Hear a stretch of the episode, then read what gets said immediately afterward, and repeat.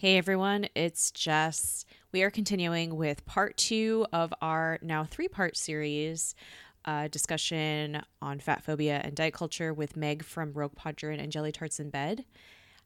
If you forgot, last time we left off still talking about diet culture. We're going to continue that conversation, including exercise in our discussion, as long as a lot of other good stuff. So here you go. Enjoy.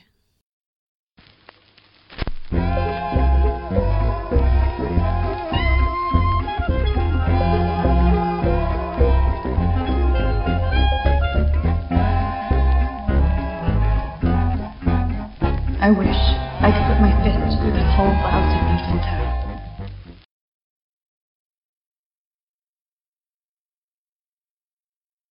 town. We did talk a little bit about like exercise as like, is this tool of fat phobia? Whereas like, again, like exercise and movement should not have a moral thing, right? Like it's not... Mm-hmm. It's neither good nor bad. It is a thing that you do. And again, like rewarding yourself with food because you exercise, or saying that like, well, I can only have this for dinner if we're like, I go running for 3 miles or whatever it is, right? Like that's bad. That's a terrible feedback loop. And like, you will feel bad about yourself afterwards, because I sure have done that so many times. Mm-hmm. And again, like exercise for managing weight, for losing weight is harmful, right? You are making exercise something harmful. Whereas like, you know, I exercise, like, again, like I was talking about, I exercise because I love being strong. I like having big muscles, right? I want to be beefy. I want to bench press all of my friends. Right? Like I can deadlift most of my friends, because my deadlift's at like 200, but like I want to be able to do that just because I think it's cool. Like I love that. I want to be beefy. I want to be strong so I can beat people up. Right. I have trauma. Yeah. I'm like, that's what I want to do. Right. And like, so thinking about like those reasons, like, why do you exercise, right? Are you punishing yourself? Is it a punishment for being fat? Are you using it as a good indicator? I was good today. I worked out, right? Like, because you're not, it doesn't make you good or bad. It doesn't. It just means you worked out. Right. So many other reasons for why you could exercise. So and I feel like people have forgotten that. Like, why else would I exercise? It's like mental health purposes. Right. Like it's good for your aging body to exercise, it's to protect your joints. It's to help you live longer so you can see your grandchildren when that happens. Right. It's because you sit in the car all day and your back hurts, like, or you sit at a desk all day and your back hurts. It's because you like feeling strong. It's because you like the feeling of that runner's high or whatever. Like it's because it gives you time to yourself when you have a bunch of kids that you have to take care of. Right. Or like, it's a way to close your stress cycle. Right. That's one of the big things of like, when I started kickboxing, it was a great way for me to actually close out my stress cycle, because like, whoo, all that stress came out in the punching bag. I could just punch that out. And like, again, like exercise is not how many calories like you can burn. Like burning calories is a side effect of exercise, right? Like, think about what you like doing, how you like moving, like what your non-weight loss goals are, and like try to find something that like aligns with that, right? Yeah. I think especially now, and like we're mostly stuck in our houses, right?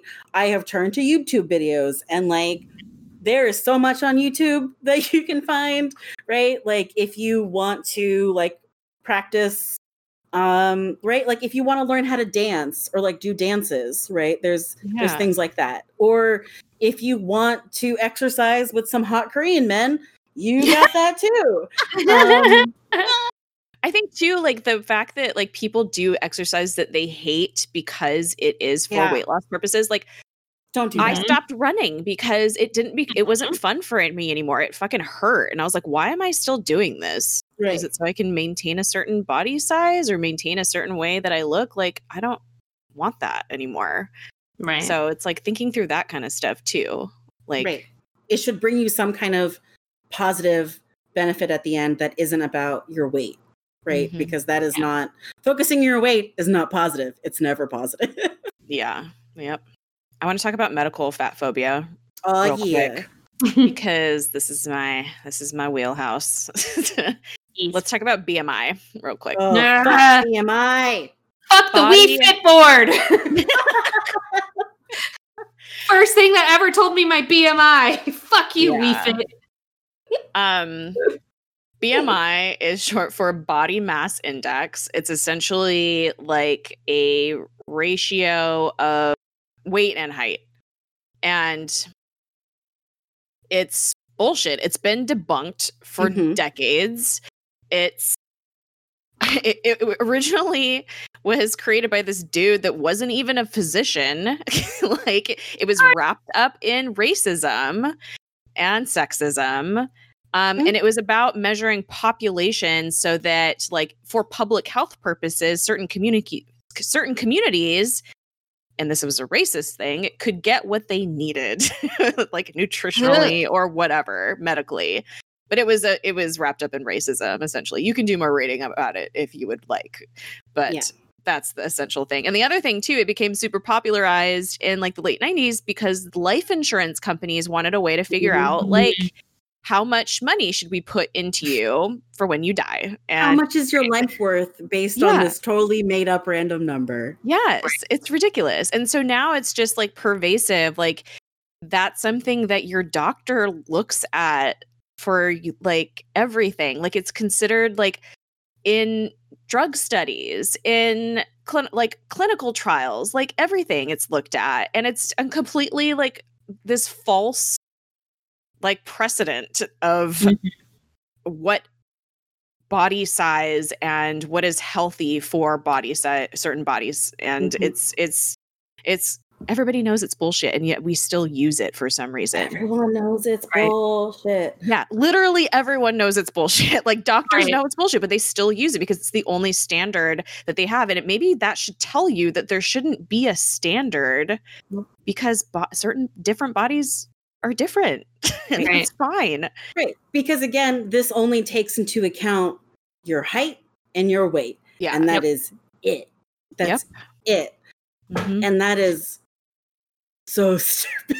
Yeah. Well, another thing too is like, so there has been like a slow introduction of like waist circumference that's been kind of introduced into this too, which is ridiculous. Oh, and so This is Meg, you'll appreciate this. Oh, I see it all over the place where it's like the Asian population, specifically Asian women, tend to have a smaller waist circumference. And so this is the standard waist circumference of a healthy Asian woman. And so this is this bullshit arbitrary number. Right. I'm like, okay, how do you define Asian woman? Right.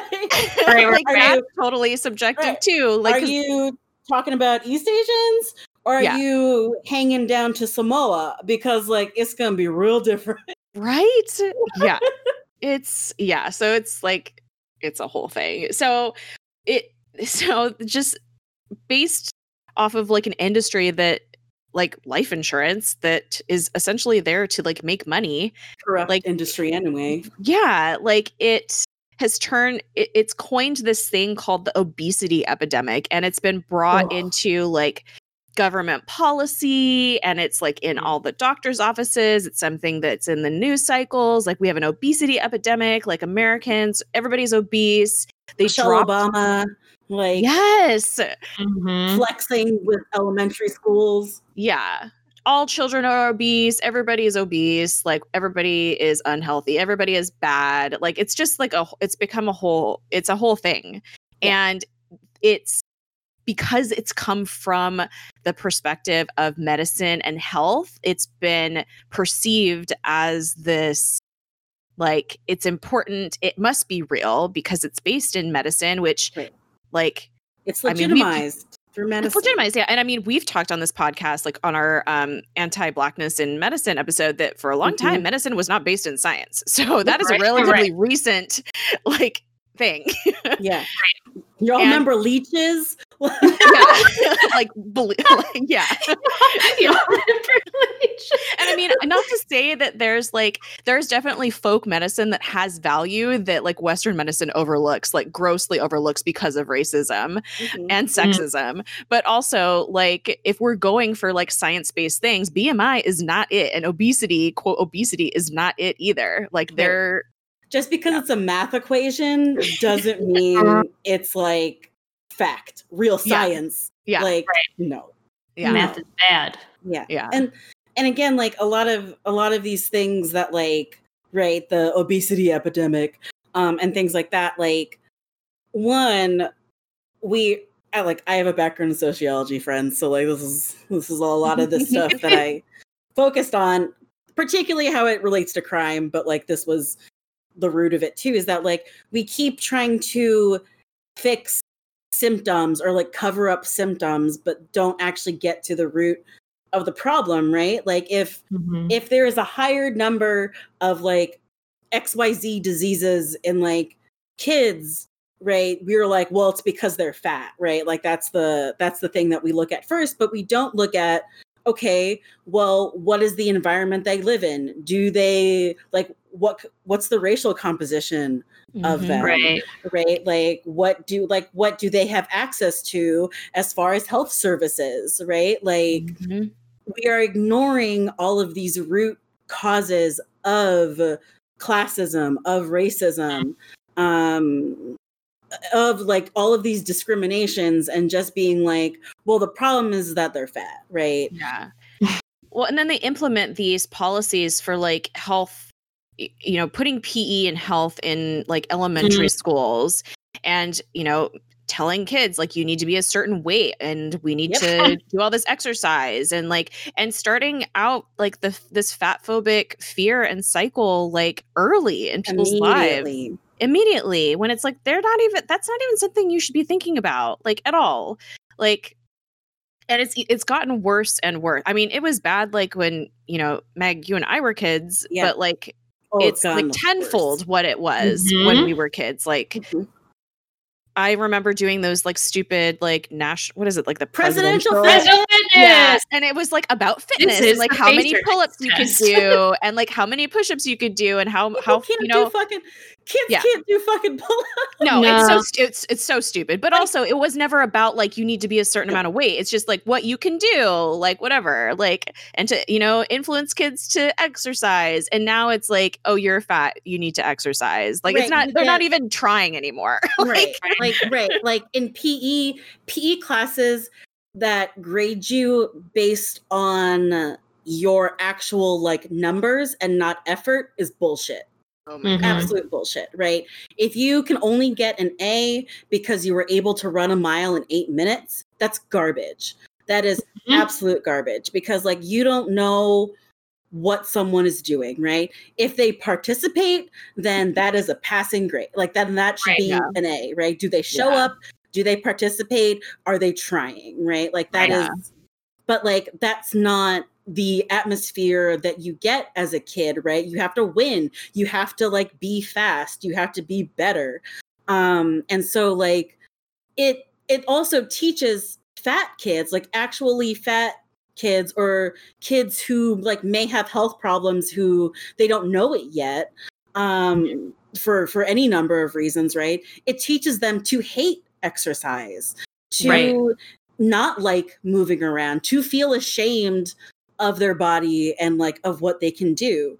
And like it teaches them to hate being in front of people, right? Like if you're forced to run the mile in front of everybody and you know you're going to come in last, but still everybody has to wait around and watch you do it, and they're yelling stuff at you the whole time. Yeah, I'm going to pretend I threw up so I can go to the nurse's office and skip this class, because like I don't want to do that to myself. Yep. And the teacher is promoting this, right? Like that is systemic again, that like unathletic kids, fat kids are being punished for how they are, right. And are being shamed openly, publicly in the guise of encouragement.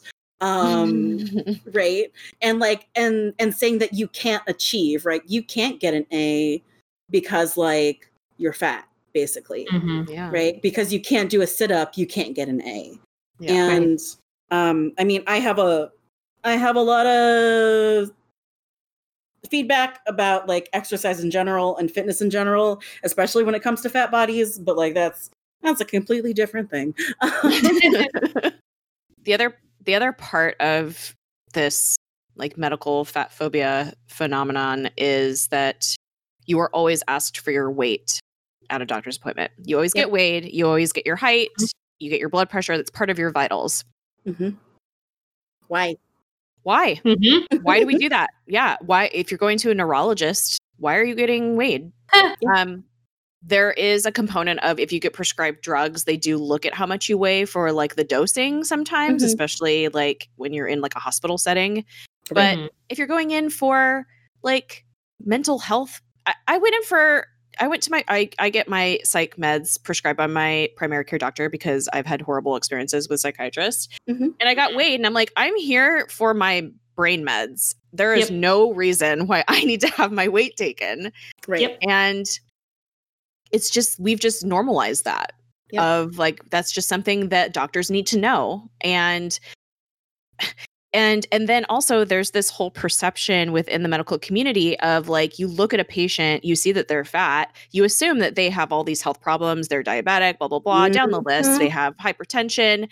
And it's like almost, when it's a surprise when a fat patient is completely healthy, like how can that be? Because they're taught that obesity is a problem and it's a health issue when it's not necessarily. Right. Yeah. And again, it's equating one fatness to health and then health to morality, right? Like you can't possibly be doing a good job of taking care of your body if you are fat. Yeah. Which like the smugness, the smug validation that I would get like from going into doctors or talking to like personal trainers. Oh, especially some of those trainers at CrossFit. Chef's kiss. Loved it. Because like by definition, I was like one of the fittest, like healthiest people I knew. Right. Like I don't have any health issue. Like I don't have any physical health issues, right? Like I don't have high blood pressure. I don't have high cholesterol. I have like I'm in like no danger of like diabetes. Like all of my things, like my one physical negative is that like my blood is thick and flows slowly. And so like when I give blood, it takes a really long time. Like that's like been like one, right? Like that's been like the one negative. And so like they're always surprised. And like when the doctor asks, like, well, what do you do for like how is your diet? Like what about physical exercise? Do you work at a desk, right? And I'm like, I do work at a desk, but I do this and this and this. And I specialize in this. And right, I do CrossFit. And like, I also work out, do these things during the day. And like, this is what my diet is, blah, blah, blah, right? Where it's like, a good amount of protein, a good amount of veggies, like a good amount of like, not any like extra, like I wasn't drinking soda. Like I wasn't really having like candy or like desserts just every once in a while. Like I was, by all definitions of like everybody else's definitions, like I was healthier than like any of my friends, than like anybody I knew, right? But I, of course, was like the fattest person. I'm often like one of the fattest people out of like all of my friends. But it's like no one asks them what they do for, right? What's your physical activity like? Well, no one asks you because you're a size 4. Right. I have never been asked about my physical activity or my diet. No, really? Ever. It's never. Like the first thing that comes up. Like they everybody always ask me, and I'm just like, I'm great actually. Like I know my body. I know exactly what I need. I know like what feels good for my body. I am in touch, like when my body hurts, like I know what is going on. And like, I know exactly if my body feels gross, I know exactly why like it feels gross. Cause I fucked up somewhere. Yeah. Let's talk about that because Abby, I don't know if you want to share this and I can edit this out if you want, but let's talk about like pain management and fatness in the medical, in a medical setting, because like you said, like you're very in tune with your body. I'm pretty much everybody is very in tune with their body. Yeah. Like there's, you know, there's exceptions to that, but for the most part, like, you know, when something's wrong, you know, when you're hurting and it's not something that you can control. Like it's it's outside of the realm of like, I just need to stretch more or I need to like whatever the, you know, the solution is. Again, I ate a whole cookie box from McDonald's. Like, yeah, just, like that's, you know, I had to specifically put in 12 individual cookies for the cookie box. But the thing is, like, if you go to any pain management doctor, especially like if it's some type of, especially back pain, but any like knee, any type of joint pain, shoulders, yeah, they're immediately going to tell you to lose weight. Yep. Like that's the first solution to treating your pain versus like, hey, not trusting that this person like knows when they're in pain enough to go pay fucking money in our shitty American healthcare industry situation. And be like, I need medication or I need PT or something because something is wrong. Right. And the first thing a doctor says is lose weight. Like it's so disheartening. It's fucking bullshit. And does that mean like, because you're fat, you don't deserve to be out of pain? Like that's the message that is sending. It's like, I'm not going to give you pain medication because you're fat, because you need to lose weight and therefore you will have no pain. Like, that's not a thing. Right. Right. That like you wouldn't be in pain if you were thinner. And it's like, what? And that's not fucking true. It's not. Yeah. That's not true. I have very thin friends who are in pain. Yeah. Yeah. Like, bodies just are terrible. And we fall apart as we get older and we are just in pain. Also, the world fucking sucks and mental health is an issue too. Like, like that, those are all symptoms. Those are all causes of pain. Like, yeah. Right. Like there was one time in particular, I remember, like I was waiting in this doctor's office and they ended up running 3 hours behind. And like, I was in an immense amount of pain the entire time. And like, I do not go to the doctor, right? When you grow up poor, you do not go to the doctor unless it's something you really can't avoid. Like you don't go, right? Unless I'm actively terribly bleeding. Like we did not go to the doctor. Besides for like vaccinations and stuff like that, right? I might be having a stroke. Maybe I'll go. Like, I don't know. Maybe I'm just gonna go to bed and see what happens, right? I'll have some ginger tea. We'll see. Like, I have heart palpitations a lot, but I'm like, could be a heart attack. I don't know. We're gonna see what happens in the morning.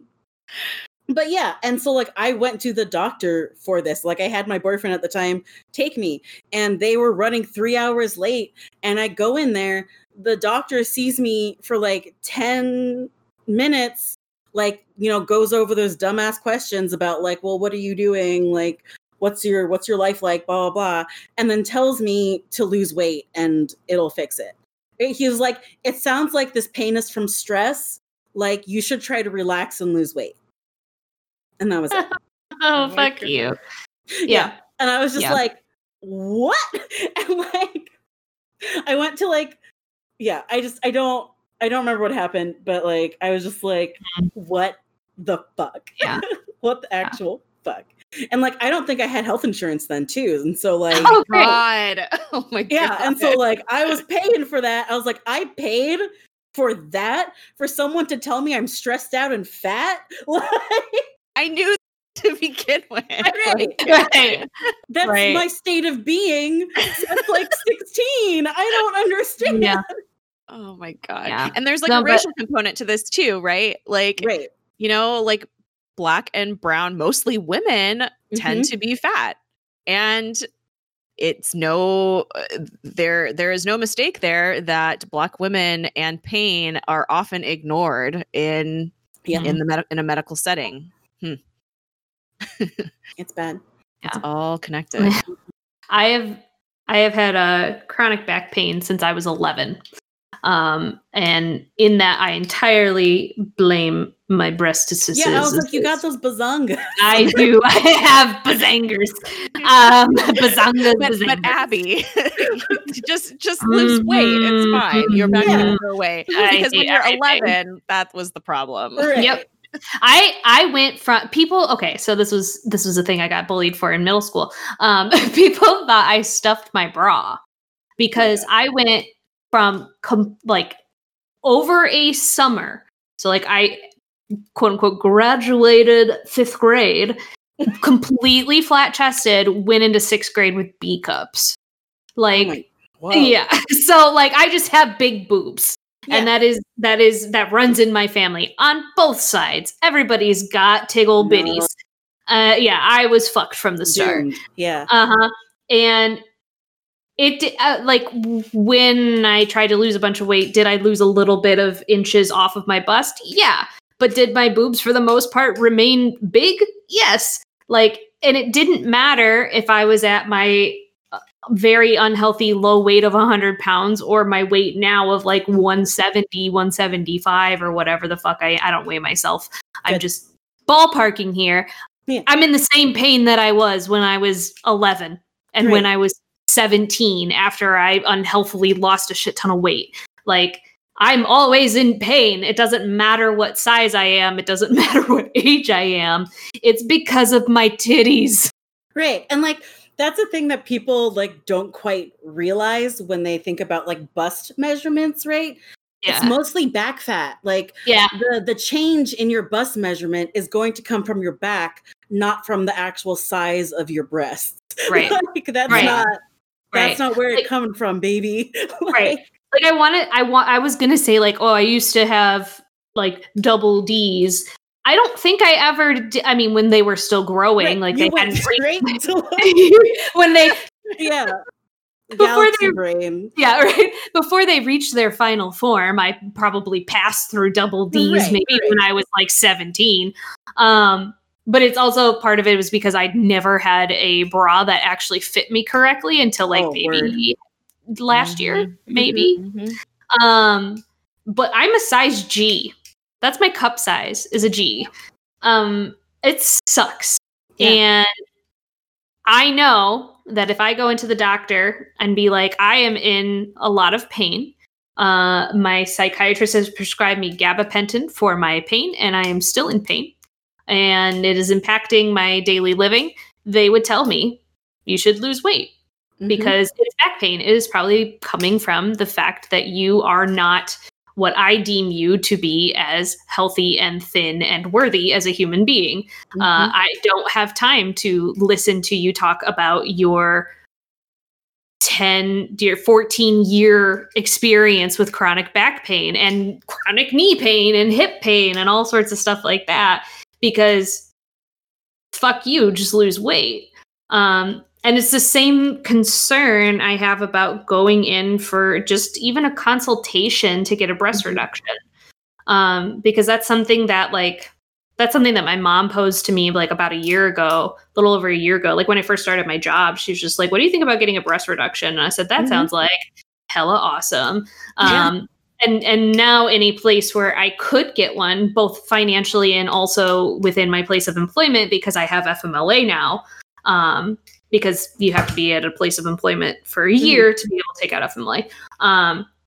But I could now take out, well, I have FMLA for my mental health, but then I can take out a separate account for the like 2-week recovery period of getting a breast reduction. So I'm in a space in my life in which I could do it. I don't want to even go for a consult because I'm still going to probably have to pay shit ton of money for it, even with good insurance. Right. And just to hear, try to lose weight. Yeah. I just have big boobs and I don't want them anymore. Right. Please take them off my chest. This is like the funniest thing is that like people, like I'm an F cup. So like people who like have not experienced larger than double D, even people with like double D breasts and stuff like that, like mm-hmm. you do not know how much it fucking sucks to have yep. big boobs. Yep. Right. Like people being like, oh, you're just creating like big boobs. Like, no, it hurts. I don't lie about this.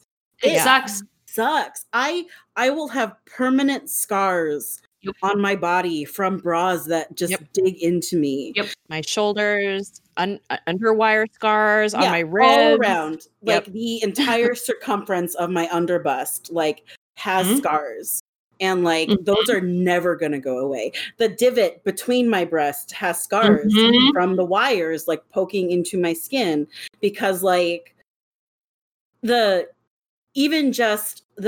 availability of larger cup sizes for bras from when I was 16 versus like now is huge. Yeah, it's huge. Like yep. there wasn't a Torrid, like there wasn't like a Elaine Bryant. Like I couldn't just go to the mall and get a bra in an F-sized cup. Like that was not a thing that I could do. And also bras are fucking expensive. So like, yeah, and the bigger your size, the more expensive they are, because you have to find like, even now you still have to find these like specialty like companies that will make your bra size. Right. And even now there is a big problem with like they make cups big enough but not bands, and so it's okay if you have big tits, but you can't be fat, you can't have a large underbust or like anything like that. And so I'm like, and that's even at the specialty stores, right? That's at like Bravissimo, which is prides itself on being large cup sizes, blah blah blah. Okay, well you only go up to a 42 band. Right. Are you fucking kidding me? No, that's going to fucking kill me. Yeah. Right. Like, are you for real right now? Like, I exclusively wore sports bras for years. Right. Like because of that. And that's what I'm doing basically. Now. Yeah, like because that's the only thing that fits. Like for a long time. Yeah, life hack. I bought a lot of like bikini tops, like no underwire bikini tops. At the end of summer season this past year. Because like, it's basically a sports bra, and like they, or like, it's a cute little, like, you know, triangle bikini or whatever. And yeah, they're on sale for like $11. And so I was like, add to cart. Because, you know, they'll come in 3X, 4X, and like, they're adjustable, right? To where it's not such a strict sizing on things, right? Like you can make it work. And especially right now in COVID, I'm like, I just sometimes need to go to the post office. Or like sometimes I have to have my video on for like a Zoom meeting. And so like, okay, I'll put a bra on, but like doesn't have to be an underwire. Yeah. I think one last thing about medical fat phobia is also this idea that fat people can't have disordered eating or eating disorders. Like I think that's a huge thing. I have a lot of people not believe me when I say that like I was bulimic, right? Because my lightest was 175 pounds, size 14, like I've never been thin. And when you think of like eating disorders, when you think of like anorexia or like bulimia, like you think of people who are, you know, skin and bones. Because that's how media portrays it, right? Because when you hear that, you hear it's like, oh, well, they're so obsessed with being thin. And it's like, well, this affects fat people too, even if they never get to the point like where their bodies look that way, right? Like, and this dismissal of like fat people can't be going through this. And it's like, no, I can bet you that like every fat person has had disordered eating in their lives. Has had it play a big part in their lives. Like, I personally do not know a single fat person, and I know a lot of fat people. Some people don't know a lot of fat people, which you better examine that.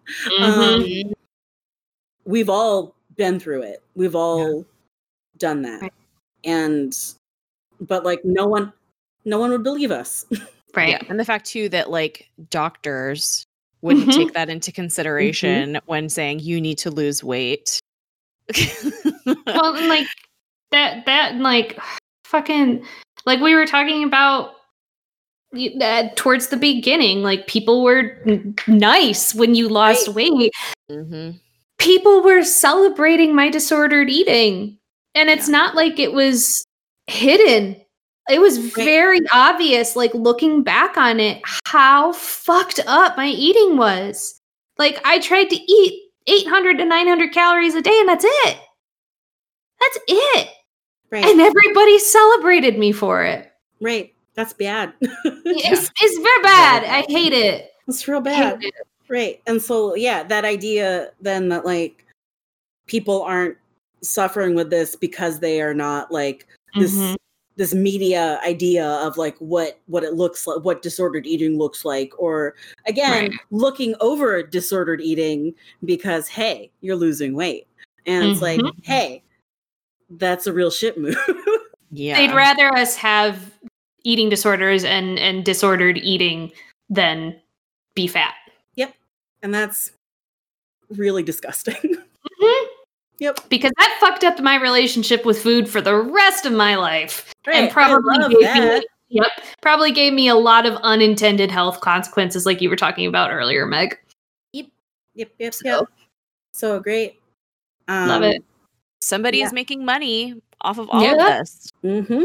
Like we talked about earlier, the whole wellness industrial complex. What is wellness? Yeah, it's a marketing term. Right. That's what it is. Exactly. It's a way to sell things and use thin white women on Instagram to sell them to you to make it they're relatable. So this is what I eat in the morning for breakfast type of situation. It's all a way. It's all capitalism, and it's all a way to make money off of, you know, the system telling you you need to hate yourself and therefore you need to buy this tea. Yeah. Yep. Yeah. And heaven forbid you're poor. Right. There's no hope for you.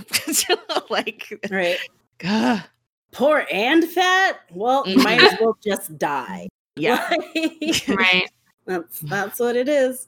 And again, it's this idea that we've talked about, and like what Jess has mentioned when she talked about like life insurance, right? Is that your worth as a human, as a soul who exists on this earth, is inherently tied to your body, and how your body looks, how much it weighs, what's your BMI, like even your body shape, right? Because like, again, like we have this idea that it's like, especially for men, right? That it's this kind of like upside down Dorito where you have like big shoulders and like a tapers down to a narrow waist.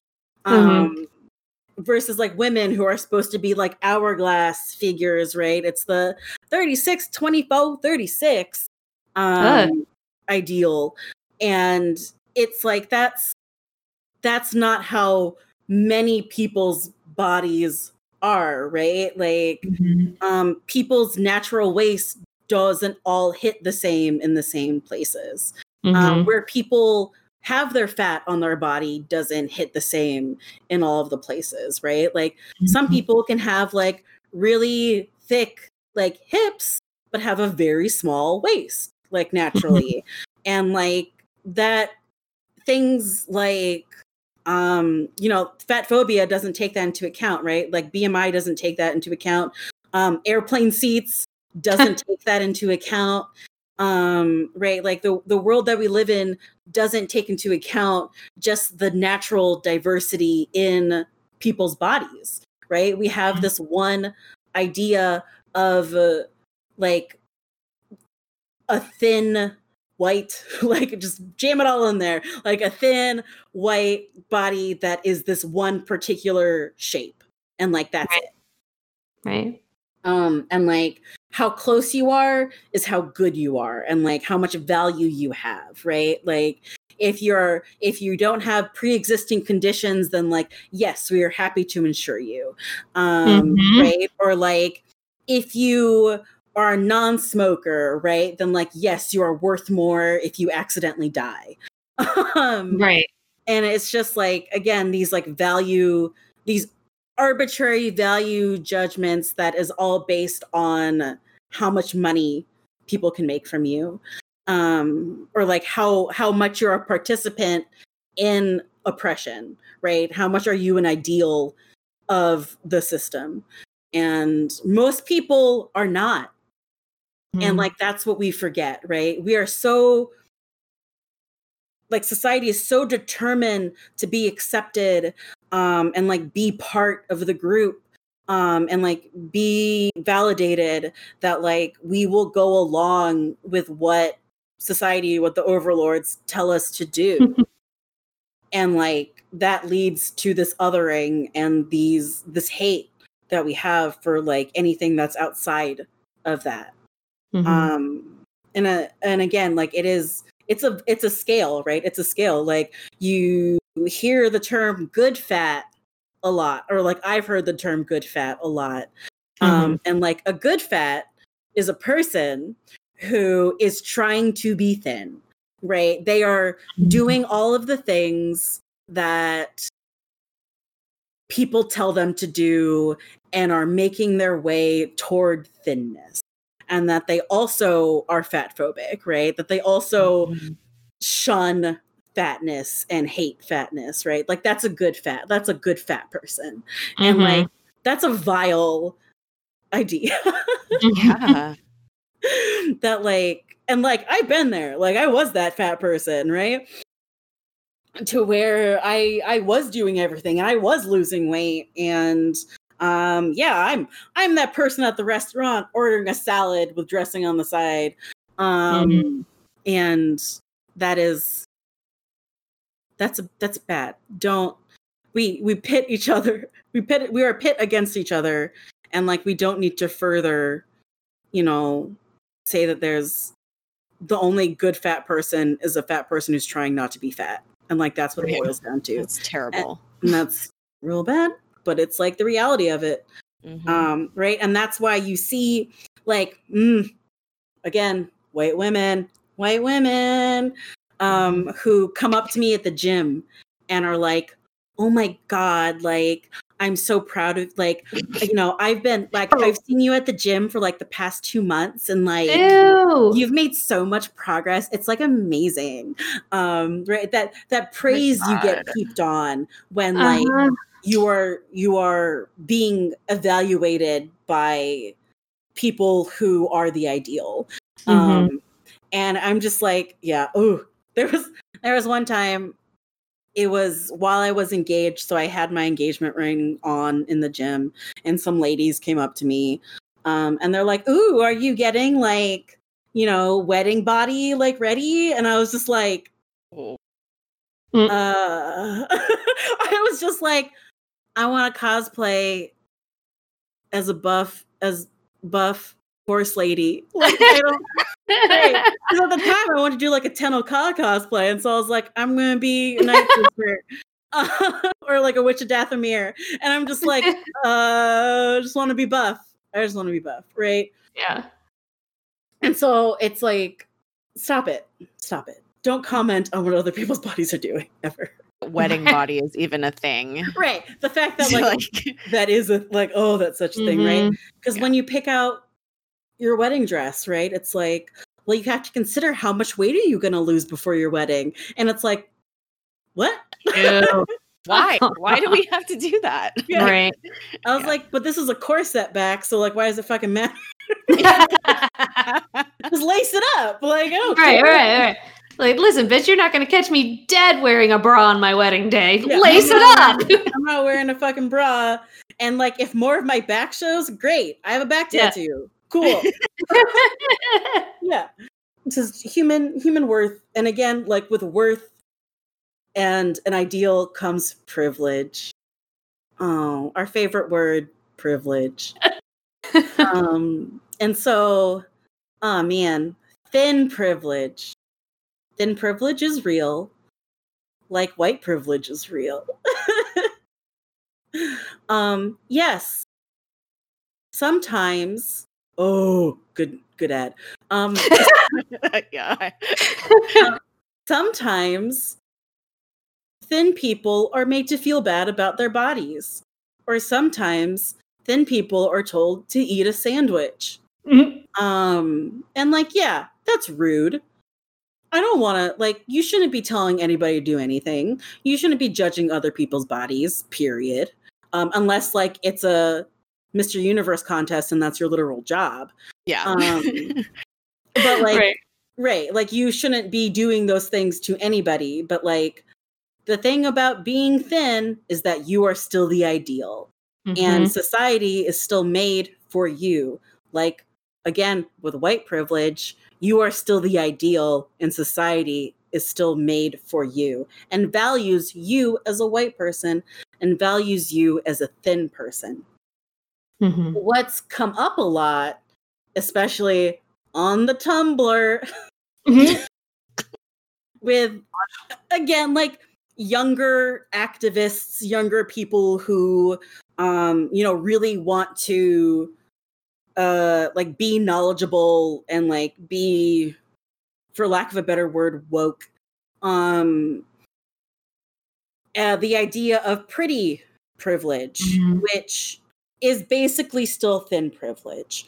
Because, like, again, what our society deems as beautiful, right, is mm-hmm. in line with thinness.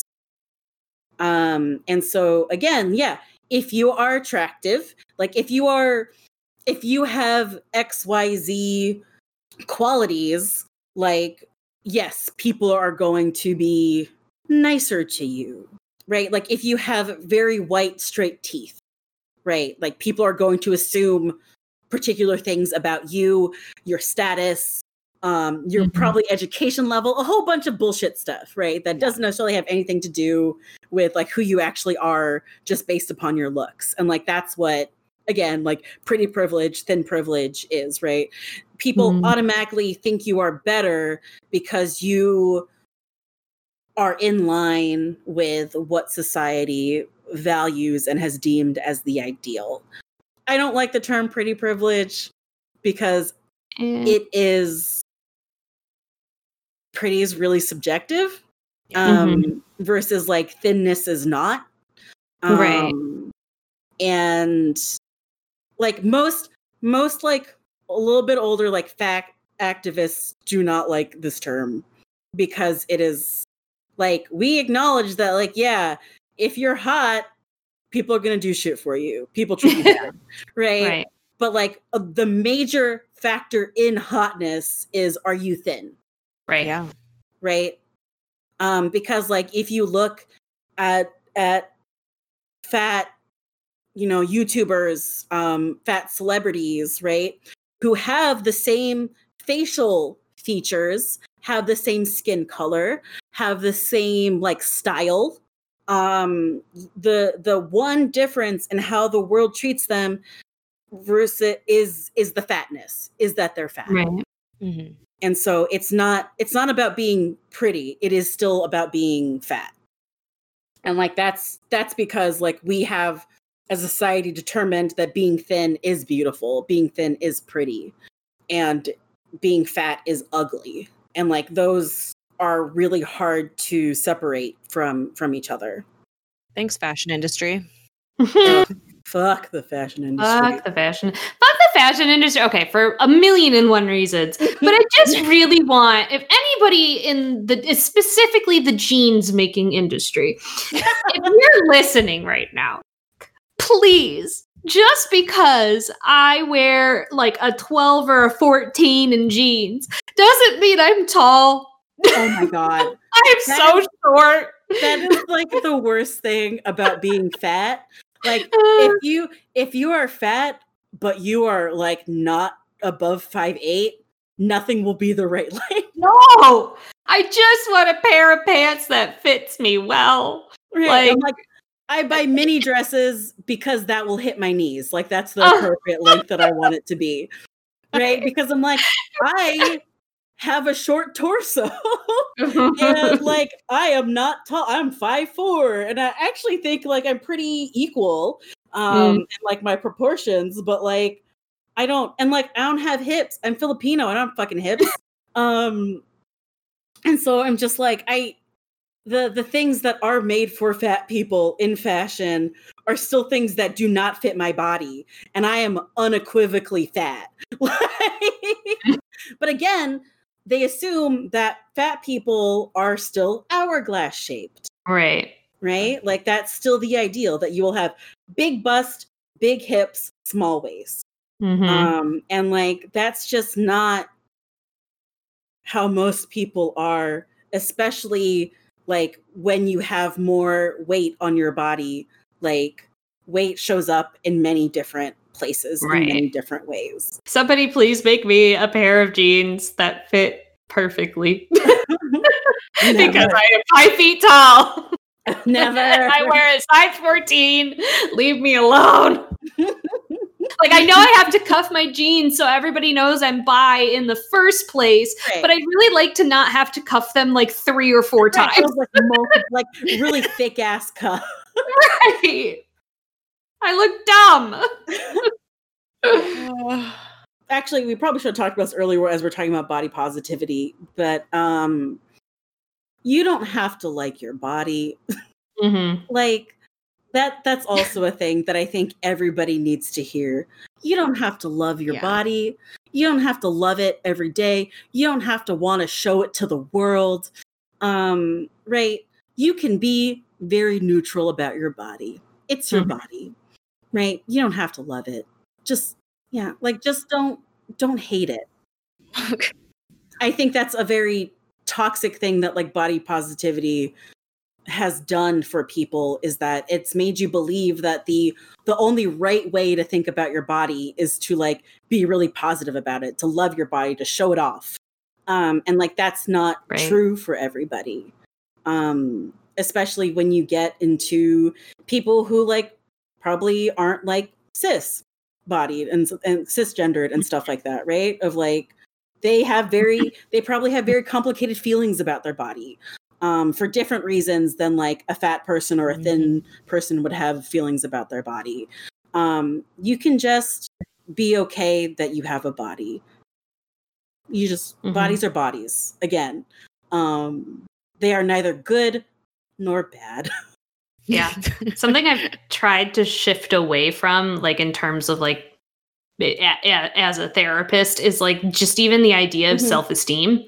I think self-esteem is kind of a load of bullshit. I say as I'm like, I just want some self-esteem.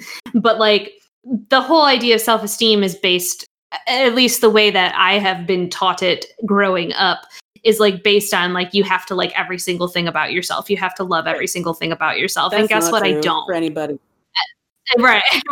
Like I don't like a lot of parts of my body. I still don't like a lot of parts of my personality. And that's just the way it is.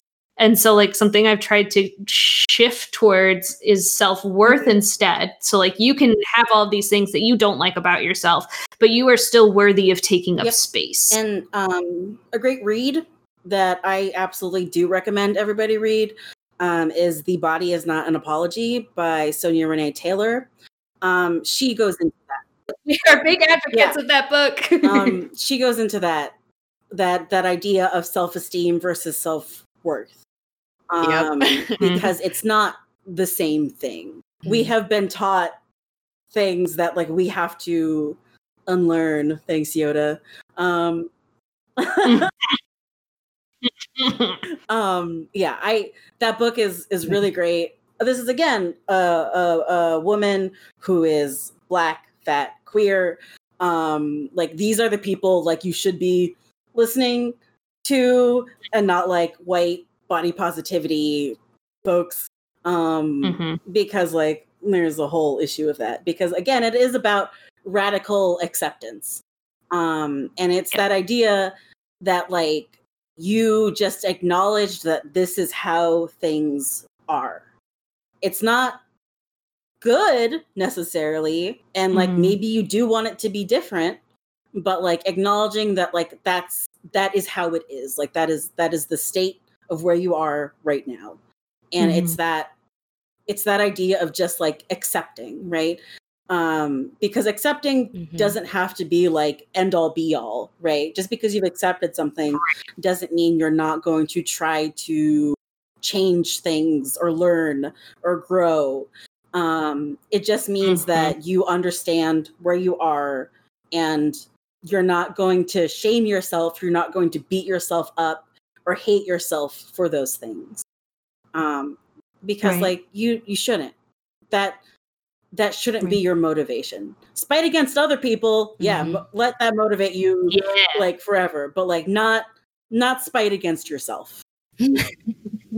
We love some DBT concepts that are really hard to wrap your head around, because like radical acceptance is always the one, like if I'm teaching DBT in group or something like that, like that is always the thing that trips people up. And they're like, no, that sounds like a load of bullshit. Like, why would I accept that this sucks?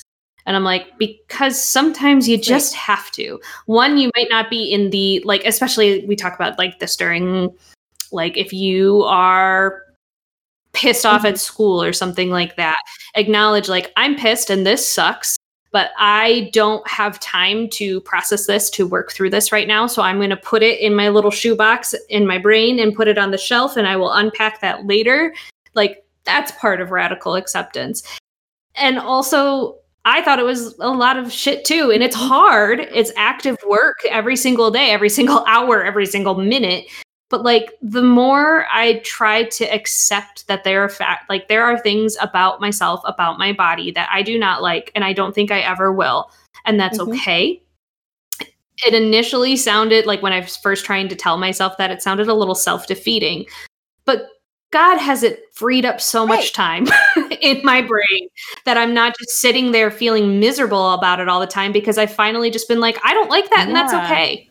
Well, also, it places this whole like guilt on you for if you you think that body positivity or any type of self worth or self-esteem or anything like that is the end all is end all be all. If you don't feel that way, it's like, why can't I get there? I feel guilty because I don't love myself. Like, why can't I just love myself? And then you go down a spiral of, you know, A, B, and C. Like. Whereas if you're just neutral and it just is, that's enough. If you just accept that this is your body, like this is your body. Yep. I'm Catholic. I got enough guilt to last me for the rest of my lifetime. So I'm tired of feeling guilty about my body. So that's a huge thing. Sometimes the more you try to fight against something, the worse it gets. And like, the more you beat yourself up for it. And like, man, people are being already so mean to you. Try to be less mean to yourself is really the only advice. Right. Like, yeah. So yeah, this is kind of hopefully maybe a little more helpful. But like, how fat phobia shows up all the time, like very naturally. And like, these are things you might not notice. Because like, like, you know, when someone's like bullying you, or like, it is very obvious when like, my mom tells me no one can love me because I'm fat. Like, that's very obvious. But like, again, like with any isms, right? Like, there are a lot of insidious hidden things that like we don't think of as being like harmful to others. And so like a big one, as with every topic, is like language. You've probably noticed I say fat when I'm talking about being fat, because fat is not a bad word. Fat is a fact. It is a state of being. It is just is. It is neither good nor bad.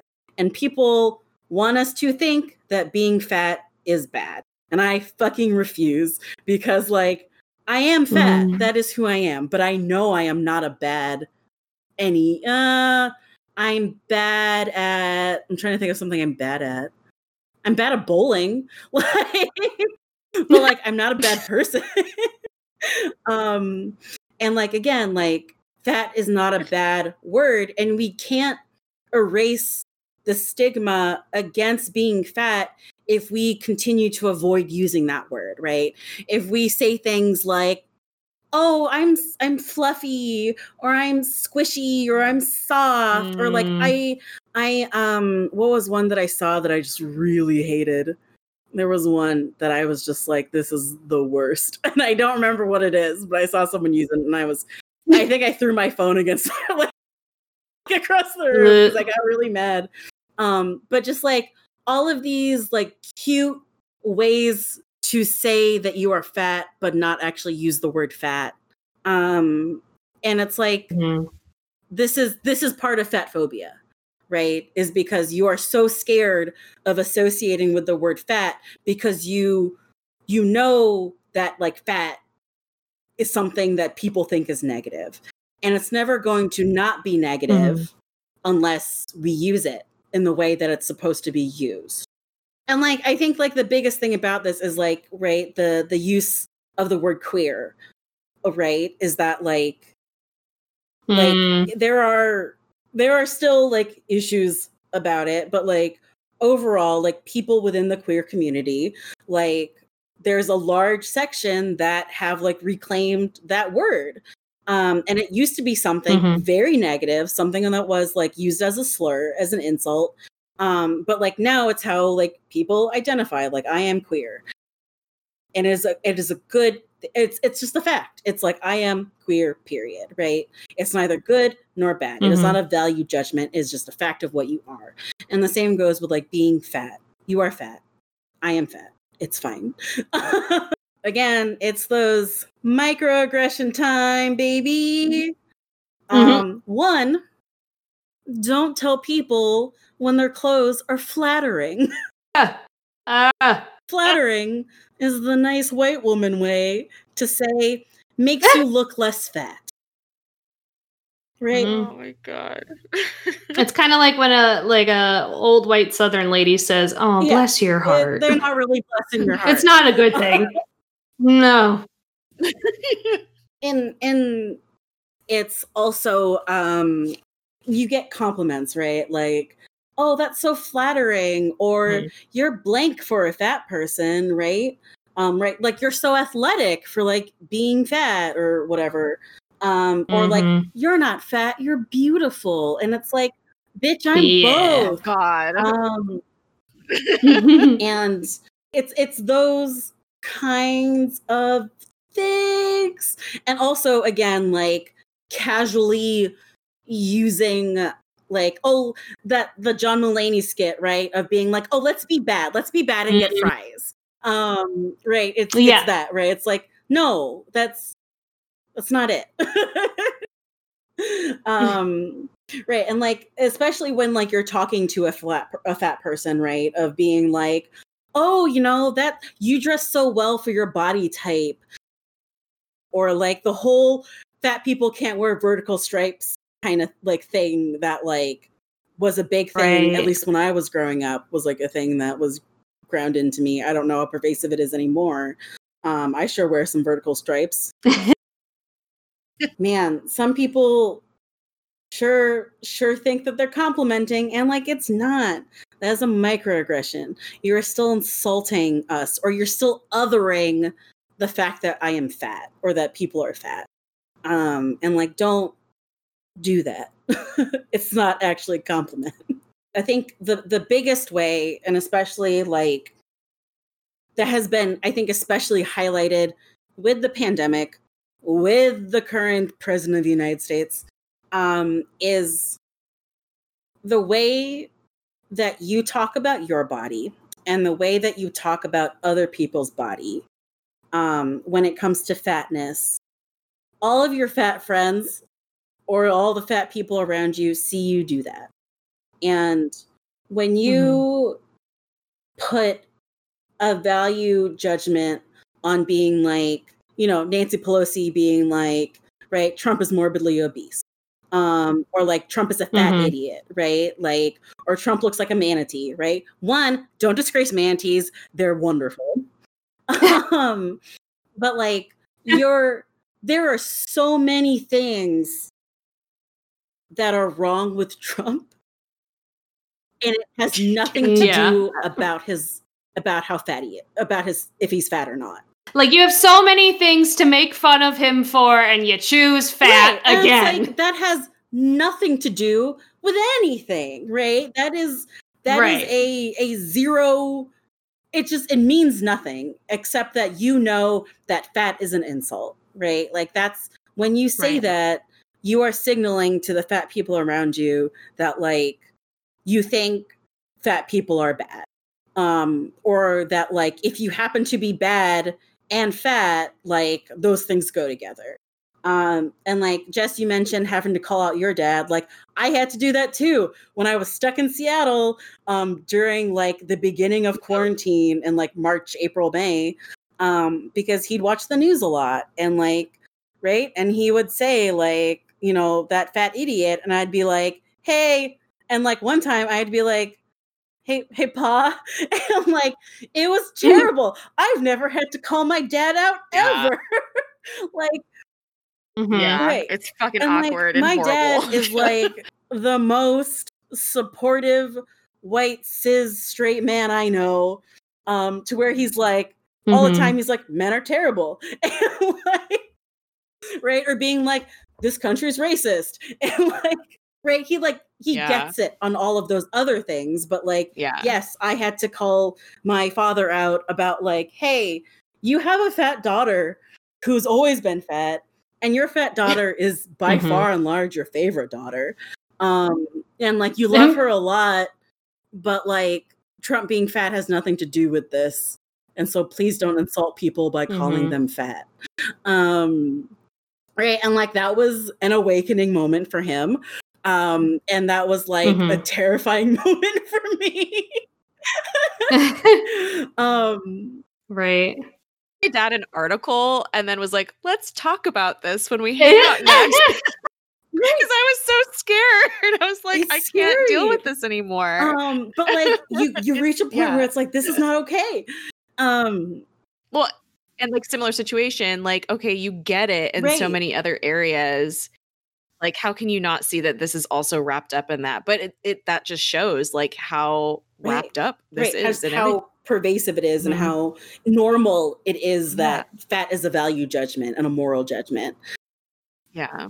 And like, you know, when people talk about how much they hate that they've gained weight or how much they hate that they look fat or that they feel fat, right?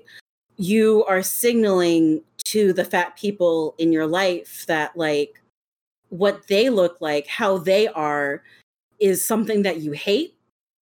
And that is like the worst thing, something you're very scared about and like is the worst thing that could happen to you is like looking like me. Right. And like, I look great. And so like, it's not, it's like, it's very hard to be a fat person and try to, you know, keep my morale up and like try to feel like, you know, yeah, no, I do look good, right? Like people are attracted to me and like aren't making that shit up or just being nice to me.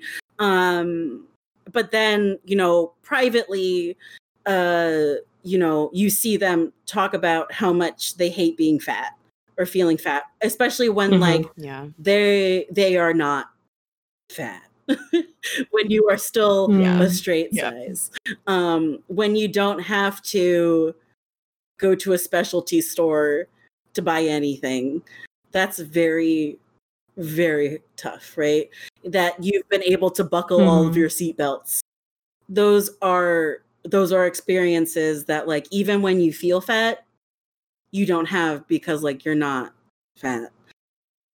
And like, yes, you are talking about yourself, right? Like, no.